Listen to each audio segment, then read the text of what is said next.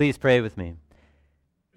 Heavenly Father, we thank you for this night, a night where you stepped into our history for us to see. We pray that you would open our hearts to hear your word, that you'd remove distractions from our thoughts, and that the love of your Son would shine through. In your Son Jesus' name, amen. In the culinary world, there's a great term it's a French term because most of what revolves in the culinary world started with a lot of French stuff. So that term, though, is mise en place. I'm not going to try and say it with any more French inflection than that because then it just sounds silly coming from me. But mise en place, it means everything in its place. Everything in its place. So, as I would get ready on a night when I was cooking, I would have my utensils in place. They'd be clean. I'd have my towels in place. They'd be ready if I needed them. I would have my tongs in place for when I needed to grab things. I would have my ingredients in place. Those things that needed to be cut were cut. Those things that needed to be uh, chilled were chilled. Those things that needed to be prepped and ready in a particular area were there and ready so that when the customers came, I had everything I needed. Everything was in place. I think of Joseph, betrothed to Mary, ready to marry this woman, getting everything in place, getting everything ready to bring somebody into his home, getting everything ready until he found out something wasn't in place. Well, something was in place. it just wasn't where he expected it to be. Because that wasn't part of his plan. That wasn't part of him getting everything ready. That wasn't part of what was supposed to happen before a husband and wife got married. The soon to be wife wasn't supposed to be pregnant. It's out of place. There's something wrong there. There's something that needs to be done there. There's some sort of conversation at this point that needs to happen because that is not, well, kosher in Jewish life. That was not the way that was supposed to happen, right? And so Joseph starts thinking. He says, You know what? I'm a just man. Okay, other people called him a just man, but he was a just man. And he sees Mary. He says, I care for her. Things are out of place. Um, maybe we can quietly take care of this. Maybe we can softly take care of this. We don't need everybody else to know what's going on. Um, we'll quietly write a certificate of divorce. It'll be okay. I'll give her my blessing. But separation will be the best answer for this. Some sort of way that uh, makes sense to Joseph and makes sense to a lot of us. Well, I'm going to make sure that things are okay for her and things are okay for us, and we're just going to let things lie for a little while. It's what makes sense sometimes when things are out of place. Now, when I would have everything ready for cooking on a particular night, times things got out of place. I was cooking one night and I, I had every I thought I had everything ready. Everything on my line. Everything was going. And I, I happened to work at one point in uh, salads and appetizers, okay? And in a dinner evening, you would have many different things going on. You'd have one man manning the grill, another person manning soups, another person taking care of breads and things, and somebody else on appetizers and salads. And we each had our place and our timing, depending on what needed to come first and what needed to come next. And everything needed to work and be choreographed in just such a way to where everything fell right into place. But right in that moment, I was making a dish and something was out of place. An ingredient was gone. And it was one that took hours to prepare. It was one that took roasting and chopping and chilling so that it would be there and ready so I could just take it, put it on the dish, put it up in the window, and go. But it wasn't there.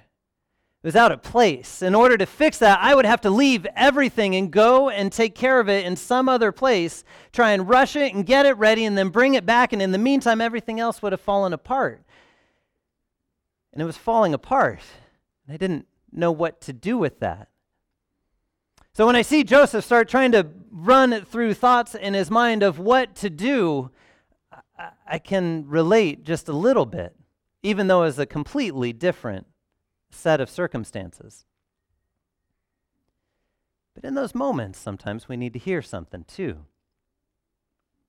See, because as much as Joseph thought things were out of place, really things were right where they needed to be. They were right where they needed to be. Remember what Gabriel said when he talked to Joseph? He said, Joseph, don't be afraid of what's going on. Take Mary as your wife. The child that's in her womb is from the Holy Spirit. God's coming. God is going to be with you from this moment until the end. See, when Matthew wrote his gospel, that theme starts right in the beginning God with us. God in the beginning. God right there in the beginning. And what does he say? What does Jesus himself say at the end of Matthew's gospel? I will be with you until the end of the age. It's a theme that flows all throughout Matthew's gospel. It's a theme that flows through God's care for his creation, God with us. So as Joseph continued on, took Mary as his wife, and we get this short little piece about Jesus' birth we don't really get a whole lot of detail like we do in Luke or in other spots. What we get is a focus on who Jesus is that Jesus is God with us, God for us, God for his creation, God walking down into the midst of the muck and the mire of dirt and sin to live and to bring life and to bring love. There were those moments when I was cooking, and that moment when that ingredient was missing when that ingredient was gone, what I had failed to realize is that I had gotten behind. I had gotten behind in my timing. I had gotten behind in what I needed to get prepped. I had gotten behind in my dishes that needed to go out. Tables were waiting for things that needed to come, and I didn't have them ready. And the reason that ingredient was missing is because the chef had walked in to help. The chef stepped into the line. The chef saw what was going on. The chef walked over and he said, Here, I need to take this and I need to take these orders, and I'm going to walk right next to you and be with you. And when I finally looked up from my small little cutting board as I was getting frantic and looked over, and he just looked over with a smile. He said, Let's get through this. And he started pulling stuff, and within just a few minutes, we were right back on track. But he had to step in. He had to step into the mix of my mess up he had to step into the mess that I had created by making certain things out of order so that he could take care of it, so that he could line it up, so that he could do a lot of it for me. Because had I tried to take care of it myself, we would have gotten further behind, things would have continued to be missed. God steps in. Jesus' name, right? Prophesied in Isaiah, Emmanuel God with us.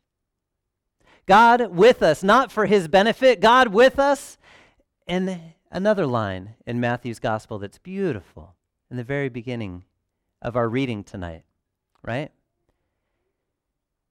He will take care, or he will come to be with his people for their sins. Look at who owns what in that. He's coming to be with his people to take care of their sins. We pass by that a lot of times. He didn't come for his benefit, he didn't come to bring himself joy. He came for you. He came so that you could be with him. He came to forgive you your sins. He came to die for your sins. And he came to bring you life and forgiveness for those sins so that he could have a relationship with you, so that he could call you family. So, in those moments where we feel like things are completely out of place, step back, take a breath, remember that God is with us. He promised to be with us until the end of the age. And when He's there, which He promises to be, you can trust in that and smile in that and sometimes it doesn't make sense on the way the world looks and the way things are going in your life look, but God still promises to be there in the midst of everything that doesn't make sense and to bring order to it and to bring life to it, bring love in the middle of it, and to bring you forgiveness. Amen. Would you pray with me? Heavenly Father, We thank you for the love that you have shown us through your Son, Jesus, and the breath that he took, and the words that he spoke, and the life that he lived, and the death he died, and the life that he lived again to hand over as a gift. We pray, Father, that you would keep our eyes focused on him at this time and throughout the year. And that as we come to see those in life that look scared and worried, that you would give us courage to speak your words of truth and love in Christ. In his name we pray. Amen.